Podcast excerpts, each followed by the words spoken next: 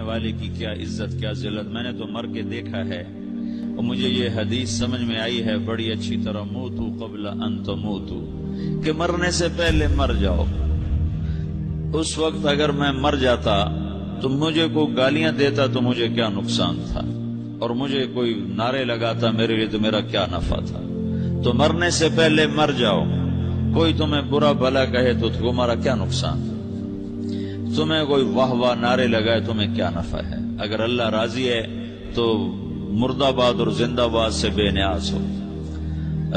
ابو ذر رضی اللہ تعالیٰ عنہ کو ایک آدمی نے گالیاں دی تو انہوں نے فرمایا، بیٹا، ایک گاٹی آگے آ رہی ہے، اس میں گر گیا تو جو کچھ کہہ رہے ہو اس سے بھی زیادہ کا حقدار ہوں۔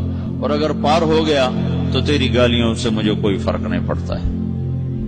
من سلم المسلمون من لسانه ويده موتو قبل ان تموتو چونکہ آج کل آج کل اخلاق ہیں انتقامی، معاف کرنے والے اخلاق ہیں نہیں، انتقامی اخلاق ہیں. ہمارا معاشرہ انتقامی ہے. اچھا کرو گے تو ہم اچھا کریں گے، برا کرو گے تو ہم برا کریں گے. جیسا کہو گے ویسا ہم سے سنو گے. یہ ہمارا ماحول ہے، یہ ہمارا ایک ماں کہہ رہی تھی دوسری ماں کو میرے پترا کدی کسی نے وقت سلام نہیں کیتا۔ بڑے فخر سے کہہ رہی ہے ہمارے اپنے گاؤں کی بدوا میرے پترا کدی نہیں کسی نے وقت سلام کیتا۔ مائی جڑا کرے انہوں کریں دیں جڑا نہ کرے انہوں پوچھ دے ہی کوئی نہیں۔ یہ وہ فخر سے کہہ رہی جو سب سے بڑا عیب ہے، وہ سب سے بڑا فخر بنا ہوا۔ میرے پترا کدی نہیں کسی نے وقت سلام کیتا۔ جب ماں باپ نے یہ سبق دیا تو اولاد کا کیا قصور ہے؟ تو ہمارا معاشرہ انتقامی ہے۔ ایک کی دس سنانے کا ماحول ہے۔ تو آپ سو کے سو کی ایک بھی نہ سناؤ۔ احنف بن قیس رضی اللہ تعالیٰ عنہ پہ ایک آدمی نے چڑھائی کر کے لگا، ایک سناؤ گے نا تو دس سنو گے میری طرف سے۔ تو احنف بن قیس کہنے لگے، بھائی تو مجھے سو بھی سنائے گا نا، تو میری طرف سے ایک بھی تو نہیں سنے گا ایک آدمی ان کی بڑی بےزتی کر رہا تھا اور وہ چل رہے تھے۔ اور وہ سات گالیاں بک رہا ہے، بک رہا ہے۔ جب آ گیا نا قریب شہر، تو کہنے لگے دیکھا میرا قبیلہ یہاں رہتا ہے۔ اگر کسی نے سن لیا نا، تو تیری بڑی دھلائی کر دے گا۔ تو تو نے جو مجھے گالیاں دینی، میں کھڑا ہوں، یہی تو دے لے۔ تو اپنا سارا زور پورا کر لے، تاکہ آگے تیرے تجھے کوئی تکلیف نہ پہنچا دے میری وجہ سے۔ تو وہ پاؤں پہ گر کے معافی مانگنے لگا کہ واقعی تو بڑے حلم والا وہ مشہور تھے اپنے حلم میں، بردباری، اور لوگ ان کا امتحان لینے آیا کرتے تھے۔ امتحان لینے آیا کرتے تھے۔ کہ بھائی کوئی ہے جو احنف کو غصہ دلا تو لوگ ناکام ہو جاتے تھے، ان کو غصہ نہیں آتا۔ ایسے ایک عرب سردار گزرا مان بن زائدہ۔ وہ بھی اپنے حلم میں بڑے مشہور تھے۔ ایک دفعہ لوگوں میں شرط لگ گئی، کہ کوئی ہے مان بن زائدہ کو غصہ دلائے تو ہم اس کو انعام دیں گے۔ تو ایک شاعر نے کہا، میں غصہ دلاتا ہوں۔ تم دیکھنا، ایسے سیخ پا ہو جائے گا جیسے جانور۔ تو وہ چلا گیا اس کی مجلس دربار لگا عرب سردار تھا بہت بڑا۔ دربار لگا ہوا تو کہتا، السلام علیکم۔ وعلیکم السلام۔ تو مان بن زائدہ پر ایک دور بڑے فخر کا گزرا تھا۔ پھر اللہ نے اس کو بہت بڑی سرداری دی۔ بنو عباس کا بہت بڑا یہ وزیر، گورنر تھا۔ تو کہتا، اتذکر از لحاف کا جلد شات فاذن علاک من جلد البعیر کیوں بھائی، تو یہ یاد ہے، جب تیرا بستر بکری کی کھال تھا اور تیرے جوتے اونٹ کی کھال کے تھے تو کہنے لگا، کیوں نہیں یاد؟ بھلا کوئی ماضی بھی بھولتا ہے۔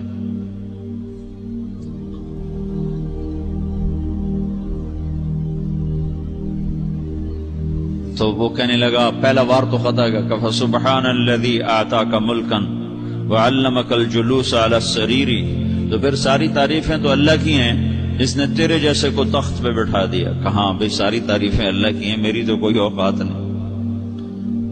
تو کہنے لگا، سأرحل عن دیار انت فیہا وان الزمان على الفقیر جہاں تیرے جیسا حکمران ہو، وہاں مجھے رہنا گوارا ہی نہیں ہے۔ میں یہاں سے چھوڑ کے نکل جاؤں گا، چاہے کتنی تکلیف اٹھاؤں۔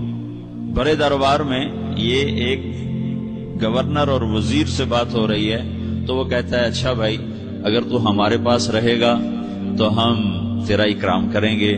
اور اگر تو جانا چاہتا ہے، تو پھر رافقت کا سلام تو یہ بار بھی خالی گیا تو کہنے لگا، فجد لی یبنا ناقصتن بمال۔ او ہو ہو او گندی ماں کے بیٹے، مجھے کچھ عطا بھی کر، میں بغیر پیسے کے سفر کیسے کروں گا؟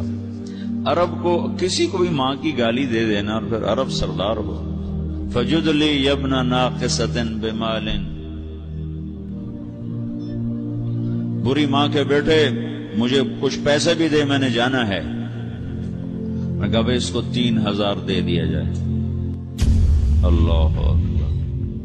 تو کہنے لگا، قلیل ما آتیتنی و انی لأتمو من کا فی الکثیری یہ تو بہت تھوڑا تو نے دیا ہے، مجھے اور دے۔ کہا اچھا بھائی، تین ہزار اور دے دو۔ تو وہ شاعر کی بھی آنکھیں پھٹ گئیں۔ کہنے لگا، اب ٹھہر جا ٹھہر جا۔ اب میں تیری اصل تجھے بتاتا۔ سألت اللہ ان یبکی کا ذخرہ فما لک فی البریت من نذیری میں اللہ سے دعا کرتا ہوں، اللہ تیرے جیسوں کو سلامت رکھے۔ تیرے جیسا دنیا میں کسی ماں نے جنا ہی کوئی نہیں۔ فمن کل جود والافضال حقا۔ وفضل یدیک کل بحر الغزیری تو ہی سخی ہے، تو ہی کریم ہے، اور سمندر بھی تیری سخاوت کے آگے کچھ نہیں ہے۔ تو نے کہا اچھا بھائی، تو نے ہماری برائی کی، ہم نے تمہیں چھ ہزار دیے. اب تو نے ہماری تعریف کیا بھائی دس ہزار اور دے دو اس کو. ہاں ہاں باتیں ہی رہ گئیں، باتیں ہی رہ گئیں.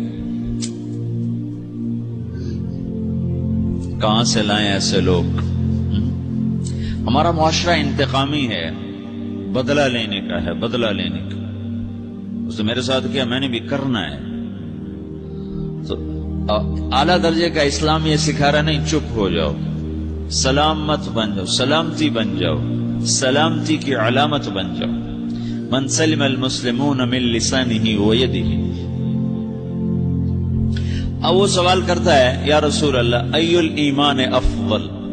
سب سے اعلی درجے کا ایمان کیا ہے؟ اسلام کیا ہے؟ کلمہ نماز، روزہ، حج، زکات۔ اعلی درجے کا اسلام کیا ہے؟ من سلم المسلمون من لسانه ويده یہ اخلاق کا ادنا درجہ ہے، ادنا درجہ ہے. ادنا درجے پر پہنچ کر آپ اسلام میں اعلی درجے پر آ سکتے ہیں. وہ سوال کرتا ہے، ایمان کیا ہے؟ تو آپ نے کہا، اللہ پر، فرشتوں پر، کتابوں پر، رسولوں پر، موت کے بعد کی زندگی پر تقدیر پر. اب ایک اور سائل سوال کرتا ہے ای الایمان افضل؟ سب سے اعلی درجے کا ایمان کیا ہے؟ تو آپ نے فرمایا، حسن الاخلاق. اچھے اخلاق سب سے اعلی درجے کا ایمان ہے۔ جو آدمی اسلام میں، جو آدمی اخلاق میں، جو مرد عورت اخلاق میں ادنا درجے پر ہوتا ہے، وہ اسلام میں اعلیٰ درجے پر پہنچتا ہے۔ اب اگر وہ اخلاق میں اعلیٰ درجے پر آ جائے تو اب یہ کہاں پہنچے گا؟ اب یہ کہاں پہنچے گا؟ میرا نبی کہہ رہا ہے، سب سے اعلیٰ درجے کا ایمان ہے حسن اخلاق حسن اخلاق۔ ابو حریرہ نے پوچھا، یا رسول اللہ، وما حسن الاخلاق؟ یہ بھی ایک اور حدیث ہے یا رسول اللہ، حسن اخلاق کیا چیز ہے؟ تو آپ نے تین چیزیں فرمائیں۔ توصل من قطعک، وتعطی من حرمک وتعفو عمن ظلمک۔ جو تم سے توڑے، نہ تم اس سے جوڑو۔ نہیں کرتا سلام نہ کریں، کوئی ہم چھوٹے باپ کے ہیں۔ ہم تو کبھی بھی نہ کریں، ہم تو کبھی بھی نہ منہ تھوکیں بھی نہیں، ہم تو۔ تو میرا نبی کہہ رہا ہے، جو توڑے، تم اس سے جوڑو۔ جو محروم کرے اسے عطا کرو، جو زیادتی کرے اس سے درگزر کرو۔ یہ تین کام جو عورت مرد کر لے گا، یہ اخلاق کے اعلی درجے میں ہے۔ جب یہ اخلاق کے اعلی درجے پر پہنچتا ہے تو پھر میرا نبی کیا بشارت دیتا ہے؟ ادنا درجے پر پہنچ کر تو اعلی مسلمان کی بشارت ہے، اور اخلاق میں اعلی درجے پر پہنچ کر میرا نبی کہتا ہے قید الحلیم ان یقون نبیا اعلی اخلاق والا بس نبی بنتے بنتے رہ جاتا ہے۔ اعلی اخلاق والا ایسے ہے جیسے کہ نبی۔ قریب ہے کہ وہ نبی بن جائے۔ یہ تو ہے نا ترجمہ، لیکن ہم ہمارے اردو میں کہتے ہیں، وہ نبی بنتے بنتے بنتے رہ گیا۔ کیا مطلب کہ اس میں اور نبی میں صرف نبوت کا فرق رہ جاتا باقی وہ سب کچھ حاصل کر لیتا ہے۔ تو یہ سارے دین کا میں نے آپ کو خلاصہ بتایا ہے۔ کہ میری آپ کی ضرورت ہے کہ میرا اسلام اعلی درجے کا ہو۔ منسلم المسلمون من لسانی ویدی میرا ایمان اعلیٰ درجے کا ہو۔